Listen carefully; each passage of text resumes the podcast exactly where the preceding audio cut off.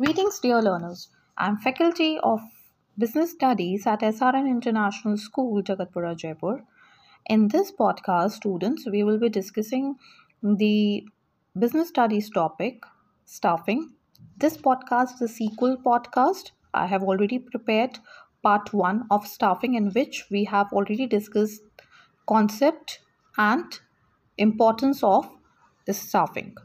Okay the reference of this uh, content is being taken from NCERT. So, dear student, let's begin the topic. In this podcast, we will be discussing the staffing process. Another very important topic of the chapter. Let's start. As we all know that uh, staffing as a function of management is primarily responsible for timely fulfillment of the manpower requirement which may arise as a result of uh, either starting a new business expansion of an existing business or filling position as replacement of those who quit retire transferred or promoted in the business. Okay? So staffing as a process begins with understanding the manpower requirement identifying the potential sources to find the right people for right job. It involves selecting the most appropriate people familiarizing the newly appointed people with the organization through orientation program developing or upgrading a specific skill through training so dear students let us discuss now the various stages in the process of starting. Okay? So there are primarily the five stages or you can say uh, the five steps in the staffing process. The very first one is estimating the manpower requirement. Now let us understand this point. Now staffing as a function of management is responsible to fill in the jobs created in the organization structure by appointing personnel with required qualification, skill, experience, etc. Thus, it is important for the human resource department to understand how many and what type of personals are required in the organization okay so to have the clear understanding of manpower requirement the analysis of workforce and workload is very very important okay? So in estimating the manpower requirement the hr person used to check out the workload and workforce analysis is being done by him. The very first let us understand workload analysis. It enables an assessment of the number and types of human resource necessary for the performance of various jobs accomplishment of organizational objectives. Okay.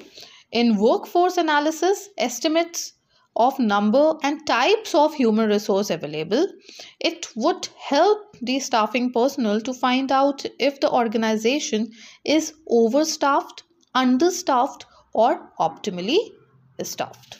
Okay. Now, the second step in the process of staffing is recruitment. Now let us understand what is recruitment.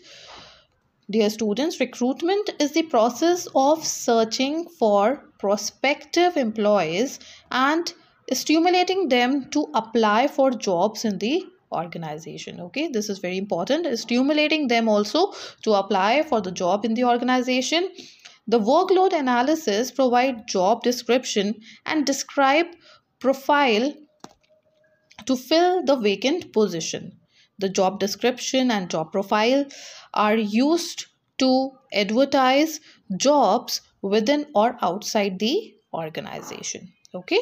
So in recruitment process perform following activities. The very first one identification of various sources of recruitment. Okay? From where you can recruit the people. The position may be filled internally also or by inviting applications from people outside the organization now, the second is choosing the medium to advertise. The recruiting personnel may advertise the situation vacant or the factory or office gate, use print or electronic media, employment exchange they can use or uh, they can either contact to the consultants also to locate the potential candidate and stimulate them to apply for the job. Fine. Third step in the process of staffing is selection. Selection is the process of choosing the best candidates from among the pool of the prospective candidates developed at recruitment stage. The selection process involves conducting tests and interviews. The candidate who are able to successfully pass through the test and interview are offered an employment contract. Okay, in selection process, we should ensure that organization get the best among the available very important next that selected candidates are conveyed the seriousness with which the activities are done in the organization and that the self-esteem and prestige of selected candidate is enhanced right now let's move to the next step or the fourth stage of the staffing process that is the placement and orientation. Now, placement refers to the employees occupying the position or post for which the person has been selected. Orientation refers to introducing the new joinee to other employees and familiarizing him or her with the rules and policies of the organization. Okay, the main aim of orientation and placement is to make the employee comfortable in the organization. Okay, so thus it ensures that employee receive brief presentation about the organization in the orientation program and uh, employee is introduced to the workplace his superiors to his subordinates and his colleagues also employee is given uh, charge of the job for which he or she has been selected. Fine. Now the last stage of the staffing process is training and development. Training is a, a process which facilitates employees learning. It ensures employees knowledge aptitude skills and abilities. Development refers to the uh, learning opportunities provided to employee to acquire new skill for career advancement and growth.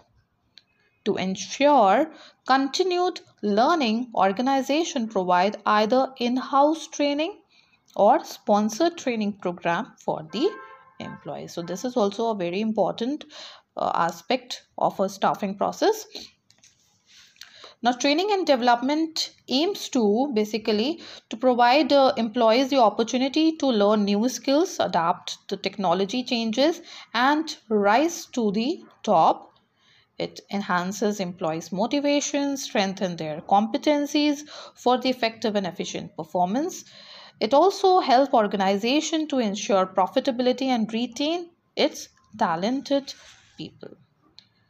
So, dear children, I've tried to explain the staffing process to you. Please remember that some process is followed by all the corporates or any other organization which needs staff to run their activities. Okay, this is the process which is uh, universally adopted in the corporates and in the different organizations.